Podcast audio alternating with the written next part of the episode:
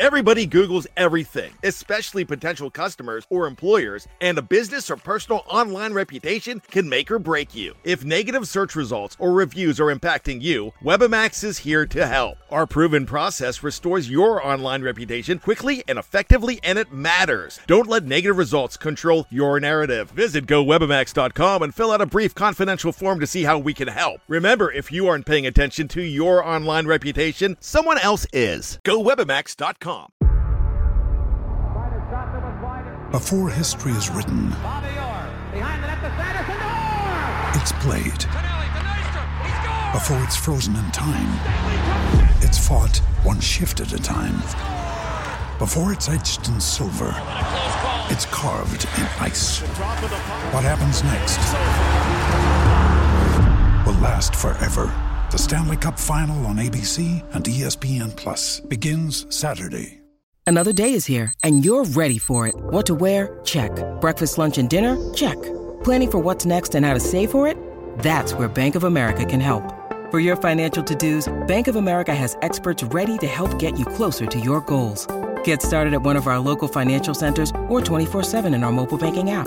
Find a location near you at bankofamerica.com slash talk to us. What would you like the power to do? Mobile banking requires downloading the app and is only available for select devices. Message and data rates may apply. Bank of America and a member FDIC. We took it all. We brought them to our land. An endless night, ember hot and icy cold. The rage of the earth. We made this curse.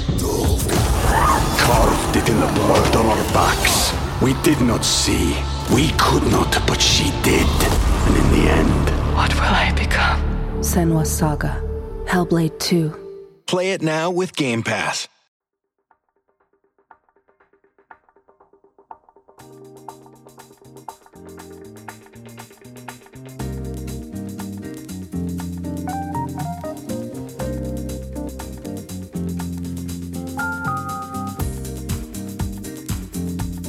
Hello and welcome to another episode of the Ole Speaks podcast on the Fans First Sports Network. I'm your host, Danny, come to you for episode 156. And if you want to listen to this one, as well as the rest of our episodes and future episodes, feel free to like and subscribe on your favorite podcasting platform, whether it is Apple Podcasts, Spotify, or Google Podcasts. If you do listen on Apple Podcasts or Spotify, feel free to give us a nice five, five, five star rating and a review. We always appreciate those, and they always help spread the word and the algorithm and all of that technological mumbo jumbo. So, we've got some things to talk about this week, per usual during the summer. So, let me bring in here Sam Lopresti. Hello, Sam. it's very nice when you have when the rumors start actually transitioning into actual things that happen, isn't it? Yes, yes, actual news rather than report, report, report. And we've got Sergio Romero. Hello, Sergio. Hey fellas, happy happy to be here as always. Yeah, those those officially official posts definitely hit different than you know the one thousand like oh report suggests and things like that. That's for sure. Uh, that's for sure a lot better to talk about. So happy to be here. Yes, that's right. And as you guys might have noticed, usually the guy that I introduced second is uh, is out again, as we first expected him to be back this week. Unfortunately, Chucks has had a uh, quite a major family emergency come his way, and uh, he just wanted uh, me to mention real quick why he is out. Uh, unfortunately, his stepson, his 18 year old stepson, uh, Damon Michael Mock, died in a car accident last week as they were uh, out of the country on vacation.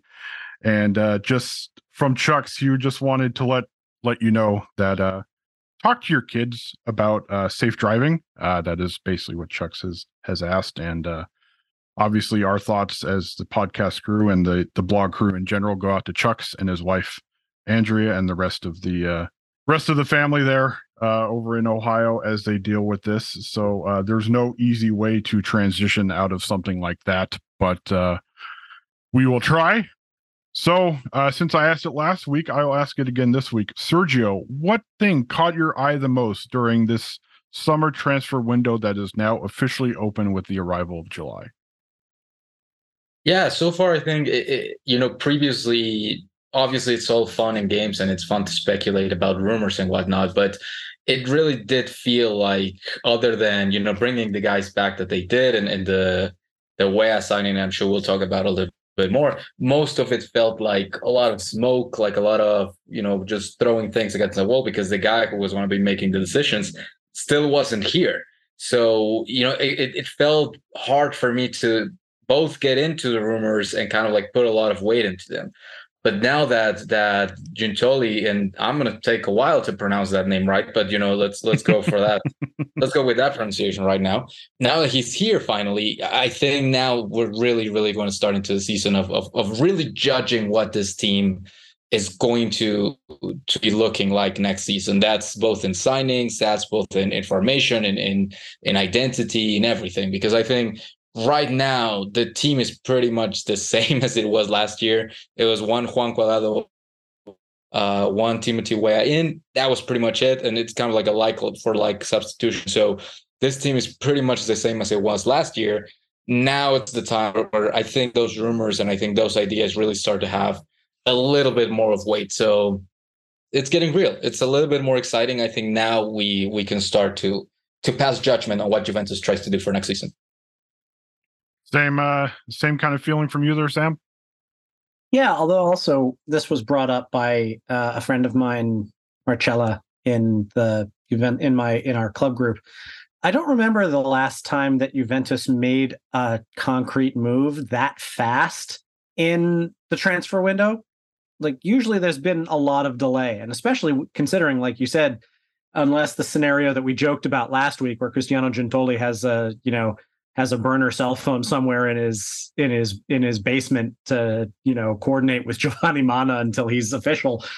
Um, we you don't have your the guy who's going to be heading this this up, and we made a, a, a pretty quick move for uh for a guy that I think will be you know is is he the, the the same general type of player that that we were you know that with Juan Cuadrado? Yes I think the difference, to to disagree with you slightly, uh, Sergio, is that he comes in a package that's ten years younger, and so I think that you know he'll I, and he's got some you know he's got moves, he's got he's got skills, and he's versatile enough that he can play pretty much anywhere along the flank. We'll get into that again later, but you know, to, just to see the the alacrity with which Juventus moved on this which considering the personnel situation in the front office, considering the financial situation of the team in general, uh, that's a little bit of a surprise to me. Uh, pleasant one, but I'm I'm I'm a little bit surprised by just how quickly everything moved there. Yes, and just another factor in the in the Tim Weah arrival, which we'll get into more uh, as this episode goes on. He also comes at a much lower salary than Juan Cuadrado, and as yeah, a club, a club that is very much uh, keeping an eye on the books more than ever, more than what feels like uh, in in quite a while. Plusvalenza jokes aside, this is very much a move that helps salary wise with uh, a player that is signed, you know, just signed a, a long term contract. So uh, we we alluded to a certain name that won't be actually seeing any time on the field, but will be bringing in the players who step onto the field, and that is Cristiano Giuntoli, who is basically an official announcement away from starting work at Juventus. And seeing as people pretty much assume that his contract has already been deposited because he would need to do so to start working at Juventus, he's already kind of working behind the scenes as a lot of the the newspapers uh, this morning uh, on Sunday in Italy have alluded to him getting to work on Monday and already taking meetings. So, uh, first and foremost, finally, Juventus get the guy that they've been waiting weeks for. And I just want to say, of course, Aurelio De Laurentiis made us wait until the final day of June to have that happen. But I don't know. I mean, now that he's actually here, I kind of have a feeling of, okay, now all those rumors, you know, over the last three weeks since the season has come to an end, who knows if they'll continue? I mean, we got, of course, the mandatory Domenico Berardi rumor this morning that uh, that Juventus are interested in him again uh, which feels like what I mean. Wh- when was he signed on co-ownership? Was it like 2011, 2012? It was the same. No, it was. It was. was it um, I think it was. I mean, it it it feels like we're going on almost a decade and a half of Berardi rumors at this point, and I know it hasn't been that he, long. He first blew. He first burst onto the scene in 2013, 13, 14. Yeah, I think it was 2013, 14 and then we let we got him we picked up him and Zaza that summer. and we kept Zaza and we left Berardi there on the co-ownership. And then Berardi just kind of, I think, just never they never ended up wanting to to bring him on. So, so here, here you go, Sam. This will this will make all of us feel old, even though I'm the oldest on this podcast. Juventus announced a co-ownership deal uh, with Sassuolo for Berardi on September second, two thousand thirteen. Uh, yep. He was 19 years old. Do you want to guess who wrote that post on black and white and red all over? Uh, was that a uh, was that you? Yes, it was me. yeah. so yeah, considering the fact that I think you're the only person that was still at the block that's still here from the block at that time. Yeah, so it, has been and a Chucks, cool, but it's been a cool decade now since Juventus has basically had some sort of association with Berardi, but Giuntoli, he's basically here. You guys, yeah, I, I would assume we're f- suddenly feeling not only a relative calm that it's happened, but it's like, okay, now, you know, and I think we said it last week, you know, nothing against Giovanni Manna. He's obviously done some good things with the next gen squad, but Giuntoli uh, has a proven track record, and he is the guy who very much constructed the last team to win the title. So uh, for Juventus to to get him, that's that's a that's a pretty big deal, no matter what it the is. summer ends up being like. It is, and I think that there are two things. This is this this will come out in in print, and I think sometime this week as well for something that I'm I've got brewing writing that I'm outlining. But there are two things about Giuntoli that I think are the the key aspects of this deal. The first one is it gets us out of the Exor echo chamber that we have been in since Beppe Marotta left. Because ever since Beppe I'm, um, I'm sorry, I'm going to adjust what I'm going to rephrase what I just said. Ever since Beppe Marotta was forced out for not being, you know, going along with the Ronaldo stuff. Because ever since then, it's just been internal promotion after internal promotion. You know, you go with Paratici and then Cherubini, Arrivabene came, got brought in, all within Juventus, all within Exor. And it became a bit of a you know, it was it it it stagnated along it, along with the rest of the team. The front office stagnated, and you know, the last time we went outside the club to hire the sporting director was Beppe Marotta, and look where that got us. So I I think it is a I've I've been saying this for a couple of years now that I think we very much needed to get out of that bubble, and we finally have with a guy that is very good at the job. And then the other thing about him is that he build he is a guy that will build a team. He's not just going to, you know, find the names. You know, it's it's it's unfair to judge Federico Cherubini in that way because we never really got the opportunity to see what he would do in that sporting director job. He only we only he was only really in charge for one one and a half summers.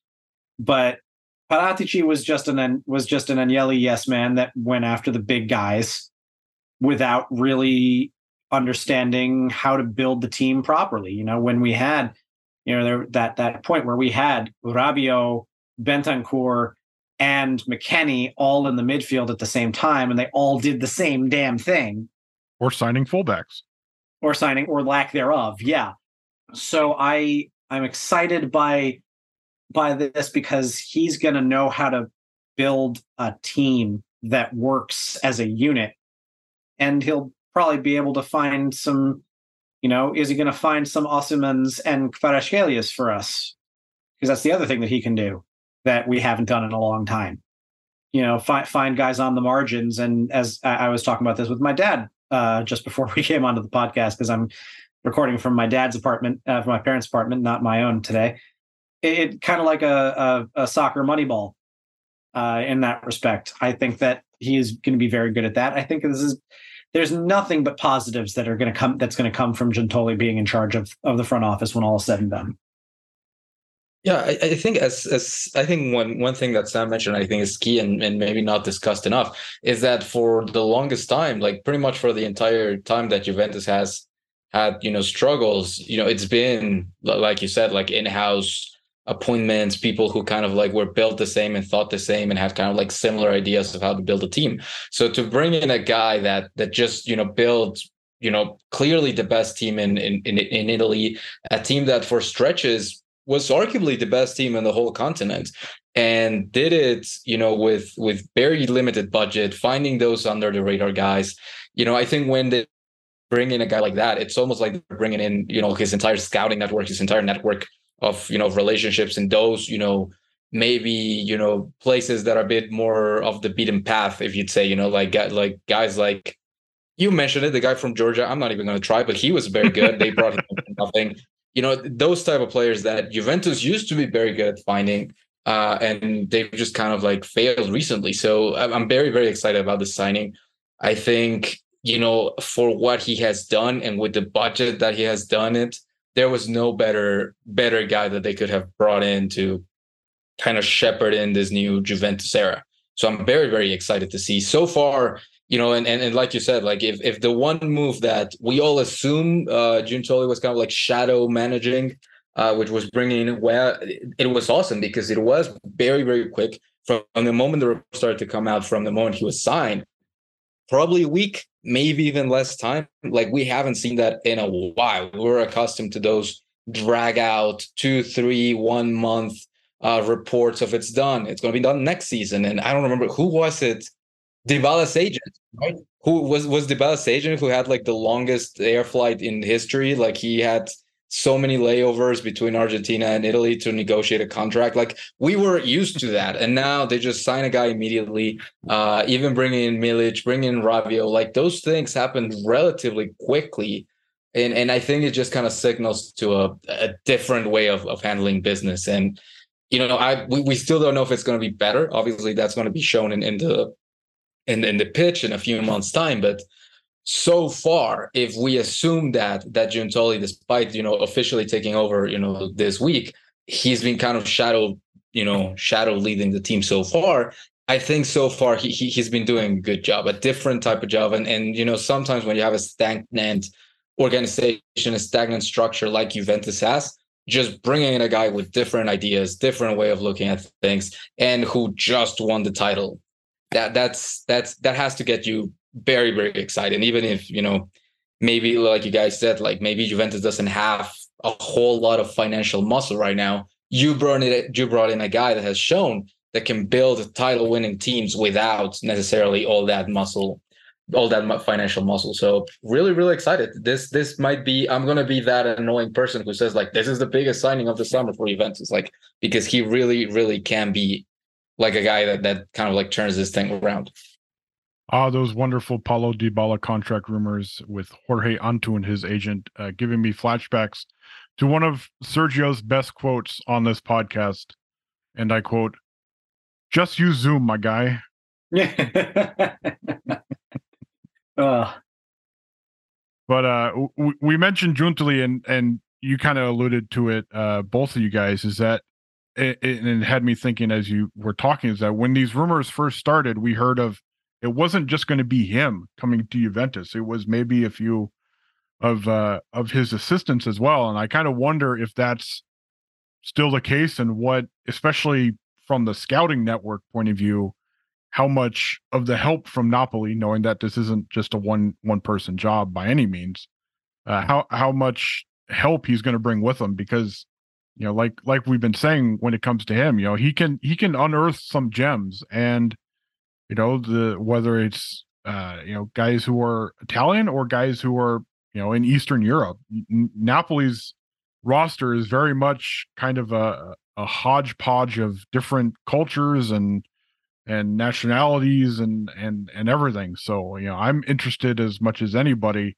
into where he kind of tries to lay this foundation. I mean, obviously, like we like we said, you know, Juventus's financial situation this summer, uh, knowing that there's probably not going to be any European football happening, uh, is probably going to be a lot of stuff done on the cheap, like they did with Tim Weah, unless you know there are major major sales happening and suddenly there's an influx of cash but yeah, it, it's it's definitely going to be interesting to see just how outside of players leaving, how active he's going to be allowed to be. Just uh, just because you know you look at the guys who are leaving on on free transfers, and obviously there's not not a French midfielder leaving on a free transfer, as we found out earlier this week. But yeah, I mean it's it's just uh you know there's there's reason, although you know maybe tempered a little bit. There's reason to be optimistic that you know, finally there's a guy who can get it done and build something, not just kind of with the short term vision that Juventus has kind of been operating what feels like what these last five, six years?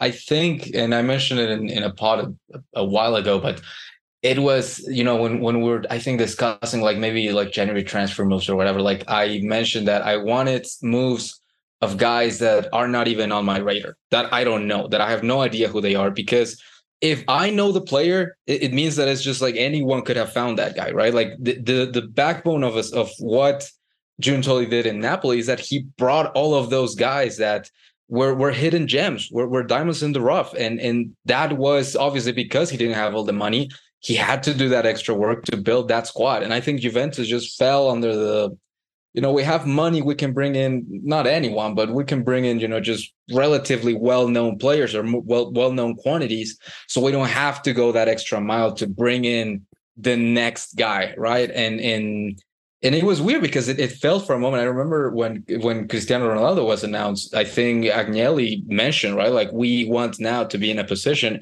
in which we get the next Cristiano Ronaldo, like when he's a young guy. And he was mentioning that I think for the investment for the for the next gen or something. But that was in the Financial Times. Yeah, exactly. That was an article from the Financial Times. And while the next gen has been relatively more successful than than you know in recent memory like that part of the scouting that part of, of, of building a team just juventus has been very very bad at. So I, I think that is the area where they can if you're a smart club that has much more resources than napoli did and you put this guy in charge you give him more resources and you kind of just stick to his you know to his philosophy or to the, the the ways he he builds teams i think that's just a very you know good way of of building a squad in general. So I think it's it's going to be exciting to see what what he does. We took it all. We brought them to our land. An endless night, ember hot and icy cold. The rage of the earth. We made this curse. Carved it in the blood on our backs. We did not see. We could not, but she did. And in the end, what will I become? Senua's Saga. Hellblade 2. Play it now with Game Pass. With threats to our nation waiting around every corner, adaptability is more important than ever. When conditions change without notice, quick strategic thinking is crucial. And with obstacles consistently impending, determination is essential in overcoming them. It's this willingness, decisiveness, and resilience that sets Marines apart. With our fighting spirit, we don't just fight battles, we win them. Marines are the constant our nation counts on to fight the unknown. And through adaptable problem solving, we do just that. Learn more at marines.com. Yeah, and something that you that you mentioned that is I think going to be an, also an X factor because this is not something that Giuntoli had as a resource to him at Napoli is the next gen and how Giuntoli is going to regard the next gen and how he is going to utilize it because you know Juve are the only club right now that have one. I've uh, heard tell that Sassuolo and uh, Atalanta are looking at because there have been a couple of bankruptcies in Serie C this year, uh, this summer. So there are spots available. I've heard that Milan is also thinking about it. Although right now, uh, the idea that Redbird would spend money on something like that is a little bit of a, uh, a little bit of a stretch. Yeah, you you mentioned you mentioned Moneyball. I think Milan is might might be trying to take Moneyball to an extreme this summer. I, th- I, th- I think Milan is is trying to take Moneyball to what the what the Oakland A's are doing now, uh, just with the oh, exception of not moving to another city. But to have the the resource of the next gen which is finally starting to actually graduate players, guys like Samuel Iling-Junior, who, you know, I mean, to to kind of put a car, car, corollary, there we go, onto what you had said, Sergio. Like I, I said this during the season in review. I didn't know who Samuel Iling-Junior was at the beginning of this season. I didn't know who Samuel Iling-Junior was when he went onto the field against Benfica. And now look at him. So like if you if you also have guys like that who Giuntoli could evaluate and maybe push into the first team even earlier, that's another X factor about how he might run this club. And I'm not, you know, it's it's hard to it's again, like I said, it's hard to tell because Juventus is the only team that has a team like this. So you know this is getting in here and and figuring out how to use it is going to be a learning curve for any new sporting director but i i think that he can also do some real one if if he can do the same things out of the next gen as well as scouting out everywhere else that'll be a very interesting prospect because you know you've got players in your team that come up from your youth system guess what you're not paying a transfer fee for them it's it's all that's all you and it works great for the UEFA eligibility lists too. So there's all sorts of, I mean, there's all sorts of questions as to what Giuntoli is going to actually do. But like we said, you know, that right now we kind of can't help but think that it's all going to be more of a positive than it is going to be a negative. Yeah, and, and I think what you said about the resources, about you know having a next gen, about you know having all that infrastructure that Juventus currently has in place, you know, you give those those weapons and those resources to a guy that has already shown that he can deliver great results with far far fewer resources you have to imagine that that those results are only going to improve and you know you mentioned moneyball like we saw that in in baseball at the time right? Like the the a's were the first ones to kind of start doing the, those ways differently but then you know the other teams the bigger teams with with bigger budgets caught up and they just kind of did the same thing with more money and it worked out right? Like because the, the the foundation was solid. So i think it's very very similar to what juventus should be aiming to do with with Giuntoli is like what you already do and what you already do really really well here's more resources to do it even better and and i think you know if if he can continue that trend of finding those those diamonds in the rough of, of you know just having a very deep very well built net networking network of, of scouting and you know, maybe you can even bring in guys that say, "Hey, this guy's very talented. He's a couple years away. Let's bring him into the next gen. Let's make him a, a Samuel Iling-Junior who's like very raw, very talented. But we have this, you know, squad specifically developed for these guys. That you know, that that's a huge weapon. That I think a guy like Giuntoli, who has shown that he can find this this talented players, you know, in the in the lower leagues or the less less watched leagues I think he can use that resource to to great great advantage. All right, I'll bring in a Twitter question here since uh, we're on the topic uh, from at Amit uh, Champanieri one. Uh, now that Giuntoli is pretty much confirmed as the new sporting director, what would your advice be to him to correct the club's transfer market activity going forward, which has been a bit of a mess since Beppe Marotta left? I would say do what you are doing at Napoli. Don't change. do because what we've been if you do what you've been doing, then eventually we're going to have a roster that's that's a really good that's really good because he can find these guys. So I would tell him to I would tell him to not do anything different than what he had already been doing at Napoli.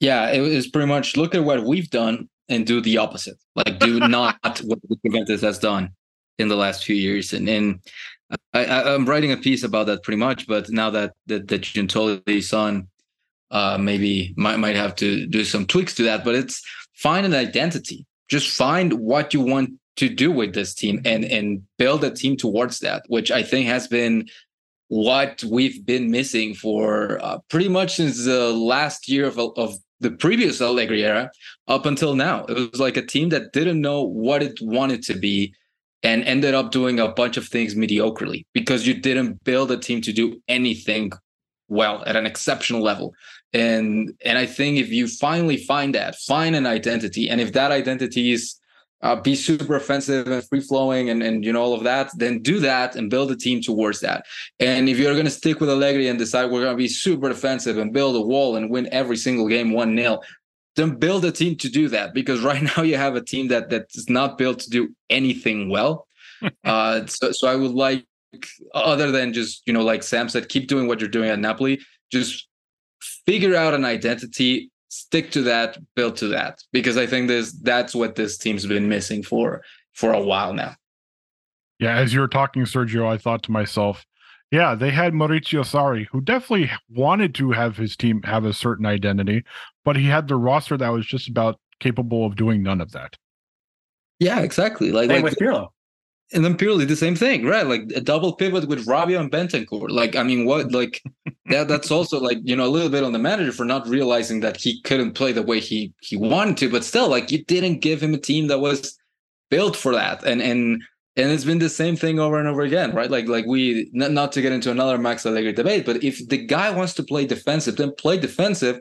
But he has like two center backs he had one good center back for most of the season before Gatti kind of like came up. So it just it just just kind of like not a lot of synergy going on from the front office to the manager and, and back and forth. So it's it's kind of figure out what you want to do and then just do that because so far it's just been a whole bunch of names, a whole bunch of players that that just can't can't really do anything all that well.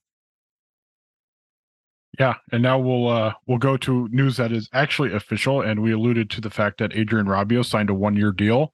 Uh, he is back. Uh, Juventus uh, very much getting good use out of the the horse nickname that they I think they basically dubbed that on Rabiot rather than somebody coming up coming up with it outside of the uh, outside of the club. And then, uh, as we've also mentioned, uh, Timothy Weah, his signing is official. He will uh, be donning the number 22 jersey that Angel Di Maria wore for the past uh, past season. And I, I, actually had a laugh this morning as I was preparing for the podcast. I looked at uh, Juventus's or Juventus's transfer rating, uh, ESPN.com's uh, running kind of live blog of transfer grades and everything, and they gave uh, Timothy Weah to Juventus a B minus from Juventus's point of view because, as they said, he's not exactly the same kind of player as Angel Di Maria. And I'm like, do they know where Tim Weah is probably going to play next season if uh yeah. if Max Allegri sticks with a three five two? Because I don't know. I don't think of Tim Weah as a number ten like Angel Di Maria played for much of last season. So no. uh, he's he's they're thinking that he's re- that he is replacing a he's replacing a guy that is different. Yes. He's replacing a different guy. He's replacing Cuadrado. He's not yes. replacing Di Maria. That's right. So that's that's just a fundamental uh, and and I and I think much love to ESPN, but th- their analysis tends to be a little bit Premier League focused, lacking, and and they they and anything outside of the Premier League, yeah, and and I guess La Liga because they they they have La Liga now in terms of broadcast rights, but anything out of the Premier League, they every once in a while will just be very inaccurate. Yes. And I think this is one of those cases because it if if you anybody who looks at who looks at what Tim Weah does and looks at what Juventus needs will see that this is a swap in for for Juan for Juan Cuadrado and not for Angel Di Maria. Yeah, and I mean Tim Weah basically said him said it himself after he was announced is like, you know, I'm probably going to be playing out wide in a you know in a, if there's a three man defense. So I don't know. I mean, I guess there's your confirmation of what Max Allegri is thinking to begin the season. I mean, who knows if it if it stays that way, knowing how Max Allegri likes to change his base formation mid-season. But uh I guess prepare for Tim Weah out wide in a three-five-two, huh, fellas? I mean, yeah, yeah but also I kind of am hoping not. yeah, because we know what kind of comes with Max Allegri sticking with a three-five-two. Yeah, if we're looking at Tim Weah in a three-five-two next year, then we're also looking at Federico Chiesa not in a Juventus jersey next year. I mean, I actually would very much uh, enjoy the possibility of Weah and Chiesa on opposite uh, opposite each other as wingers. That would be cool. But yeah, I, I just I'm not a I'm not a fan of of the three five two for next year just because of the implications it has on on the rest of the roster, which none of which are good.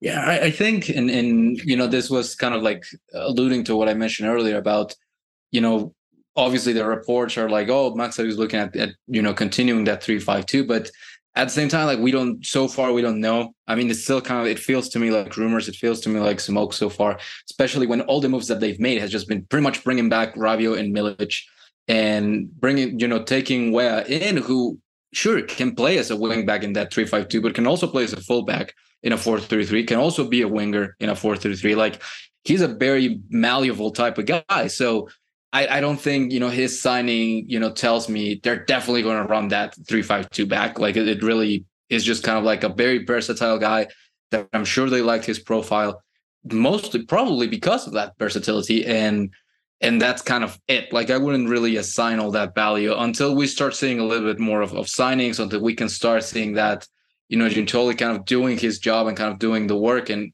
and figuring out how how this formation is going to work or how this team is going to look.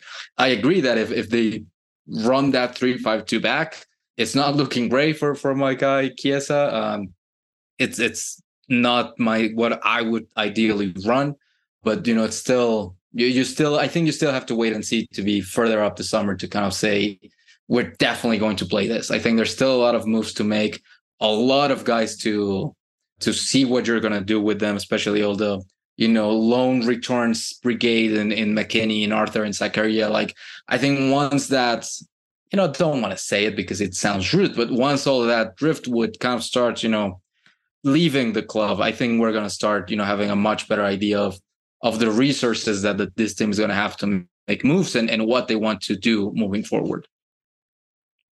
Yeah, I mean, I think you know getting rid of those players that are very much not in Juventus's plans are it, it's probably towards the top of Giuntoli's list of things to do, especially quickly, uh, because the last thing you want to do is have somebody like Arthur or to a lesser extent McKennie, because I think McKennie could still very much be a useful player at Juventus. Same with Zakaria if they're used properly. Yeah, I mean, ling- you don't want those guys lingering around into the final few weeks of the transfer window, and then you're basically just scrambling to find a home for them. You want to, you know, I I would assume, you know, you want to have those guys out and at a new club, or as has been rumored with Arthur, basically, you know, potential contract termination, and he can go wherever the hell he wants. You know, by the end of July, because then you know you're you're only a few weeks into preseason training. You're not necessarily preparing for this single Serie A opener. You're kind of just in preseason training mode still. And it's not like, okay, you know, we're really trying to figure out, you know, who are who are our guys. And be knowing that there's so much else to do with this roster, uh, whether it is players going or big name sales or filling the holes that still need to be filled.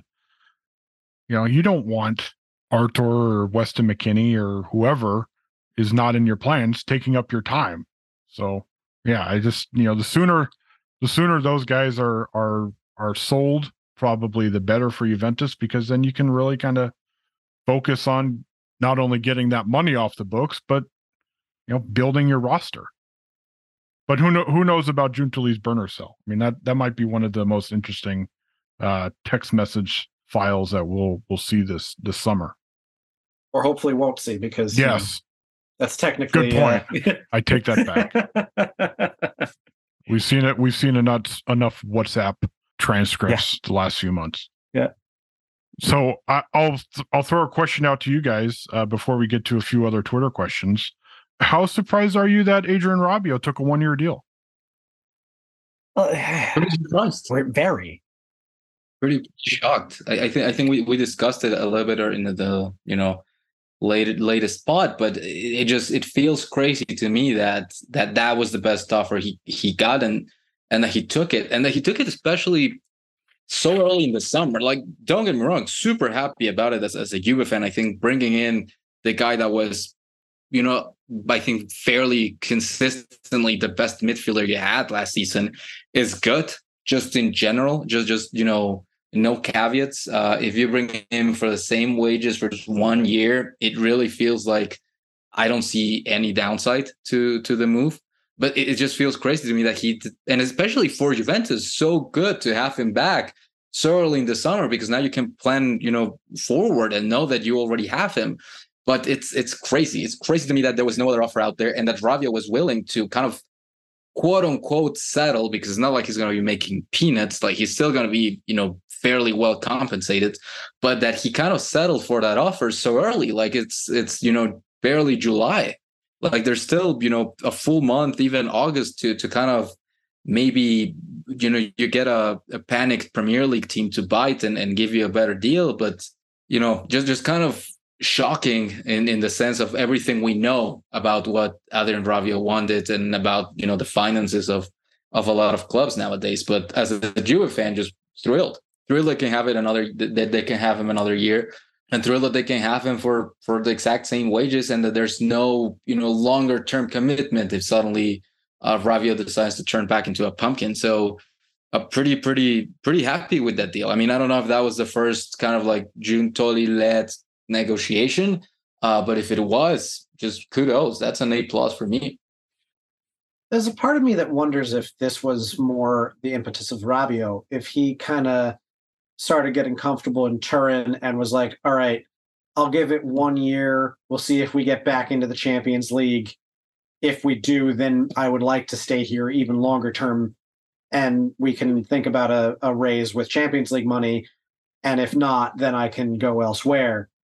Especially uh, watching the little video he recorded, you know, talking about uh, how much he loved Juventus and, and how much he, he'd grown up as a player there. And you know that's that's obviously you know to to quote Nuke LaLoosh, that's you know working on your platitudes. but but at the same time, it, it's it's you know it's not out of the realm of possibility. And at the end of the day, whether your agent is your mom or not, your agent works for you, and uh, and you and has to get what you want done. So that's one possibility. The other possibility is just that everybody else in Europe is everybody else in Europe wants to see it again because you you have not seen this out of Adrien Rabiot until this year, and you don't want to commit a whole lot of money to something that might not happen again.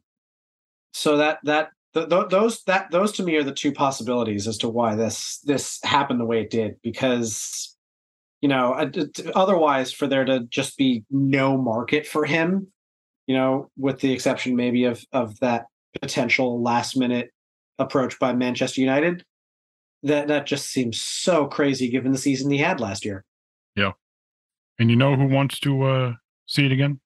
All three of us. All three of us.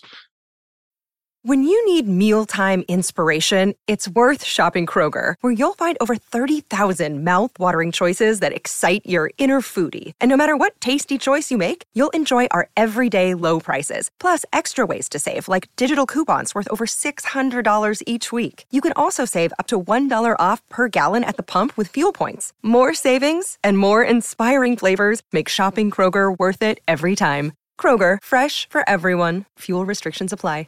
Judy was boring. Hello. Then Judy discovered ChumbaCasino.com. It's my little escape. Now Judy's the life of the party. Oh, baby, Mama's bringing home the bacon. Whoa, take it easy, Judy. The Chumba life is for everybody. So go to ChumbaCasino.com and play over 100 casino style games. Join today and play for free for your chance to redeem some serious prizes.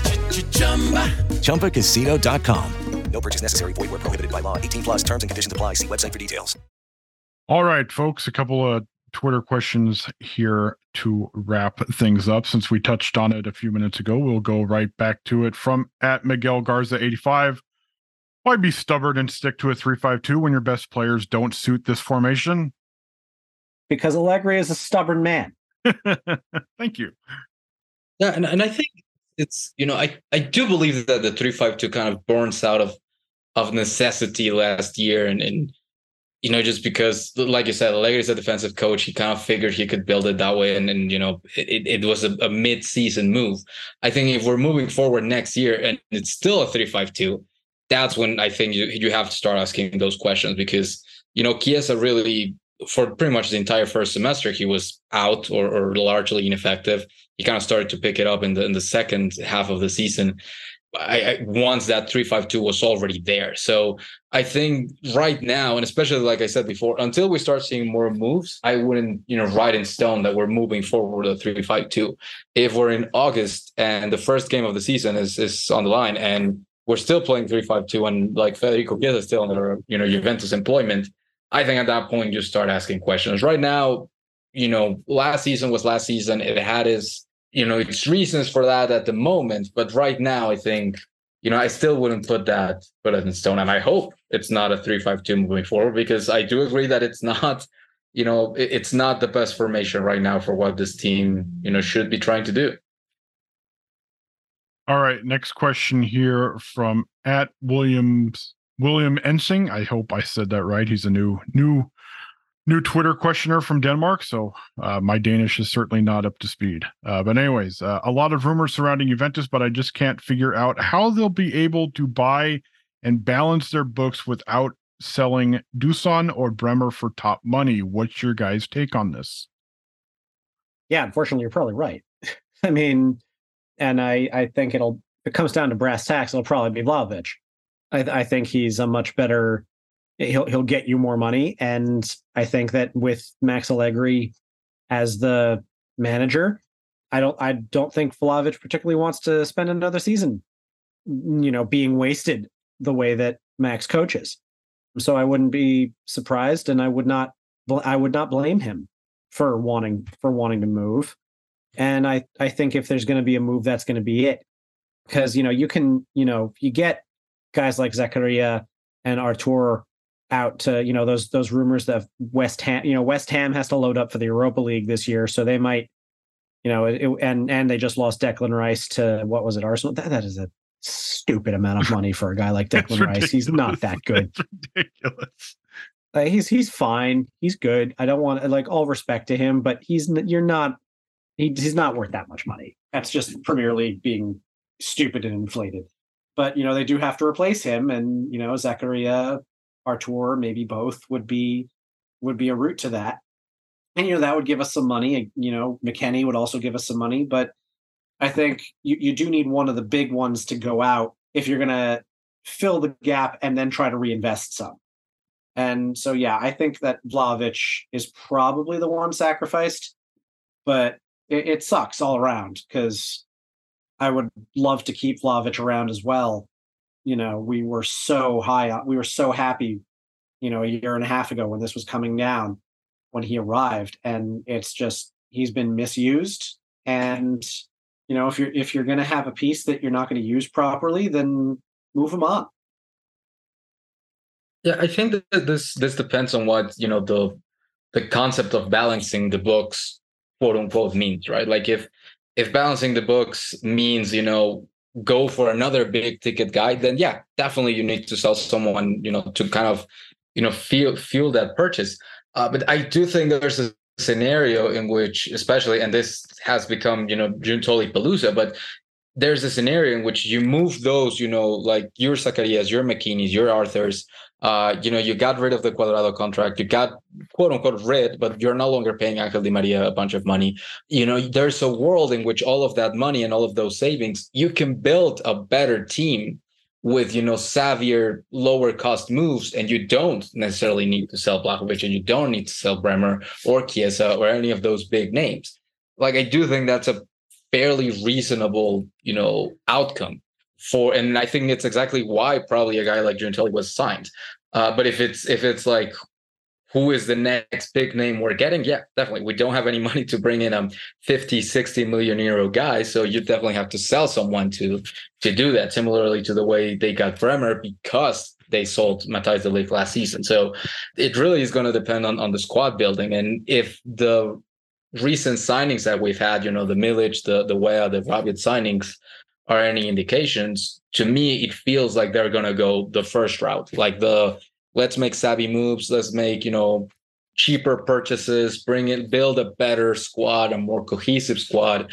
uh, but don't really break the bank. And i think in order to do that plan i think you can very well, not very easily obviously but i think you can do that without having to offload uh you know one of your you know one of the players that were supposedly or are supposedly you know the the cornerstones for the future so it it really is going to depend on on what the the building plan is for for Giuntoli and for Juventus next season. Yeah, and I, I think the biggest thing is is really just Giuntoli understanding just kind of what limitations he's under and what kind of the reality of the of the books are, and obviously uh, as we know, kind of that that will dictate first and foremost what Juventus is able to do in terms of buying players, but also in terms of uh, who they need to sell. So, yeah, because I, I do think that at least wages wise, you you know, no Juan Cuadrado, no Angel Di Maria. If you load, you know, Arthur McKennie, Zakaria, uh, maybe if there's someone out there, you know, wing wing Saudi clubs that can take Alex Sandro out of your hands and, and those wages too, you're looking at a fairly reasonably priced squad, I think, with a lot of young guys like Rovella, like Fagioli, like Miretti. Uh, really, not a lot of guys who are making a lot of money. And I think just those savings alone make you a much healthier club financially wise. And, and you can start to build from there. And you can start to kind of like leverage that that next gen, you know, field of players because you know there's been a lot of reports that Soulé is, is a target for other teams, like Iling Jr. is a target for other teams. You're gonna have to offload, I think, one of those two guys, hopefully in a loan. But I do think like maybe now you have too many wingers, so maybe one of those guys goes on a loan. Like I do think there's there's some financial uh, fat that you can relatively easily trim that can afford you some moves without necessarily having to to offload a Vlahovic or a, or a big guy like that. Yeah, I mean, hell, just look what Roma just did to uh, get within financial fair play restrictions. Although, don't don't hear anything about Plusvalenza now because they changed what what the rules were. Funny how yeah, that well, works they out. knifed us, so that that, that was that was really once that got done, it was like okay. I actually let's- think also I think Roma just missed the just missed their goal. Did they? Uh, Yeah. people were saying they just barely cleared it. So whatever. Either either way, Yeah. uh, they did a lot of a lot of selling and sudden income in a short amount of period. So Yeah. hey, ho- hopefully hopefully Juventus can get rid of the uh, the excess midfielders in the same kind of fashion. So, anyways, uh, on, that note, thank you all for the Twitter questions. We always appreciate them. If you want to do so, uh, send them to us at Juventus Nation on Twitter, and hopefully our uh, our red limit uh, has not uh, has not hit its mark, so we can actually see them at some point when we record here these next few weeks when Twitter is still around. Uh, if you want to do so, follow us there at Juventus Nation. Follow the Fans First Sports Network at Fans First SN. Follow us on your favorite podcasting platform, whether it is Apple Podcasts, Spotify, or Google Podcasts. If you do listen on Apple Podcasts or Spotify, feel free to give us a nice five star rating and a review. We always appreciate those. So, for Sam, for Sergio, for Chucks, and for producer Couch, this is Danny saying thank you very much for listening, and we will talk to you guys next week.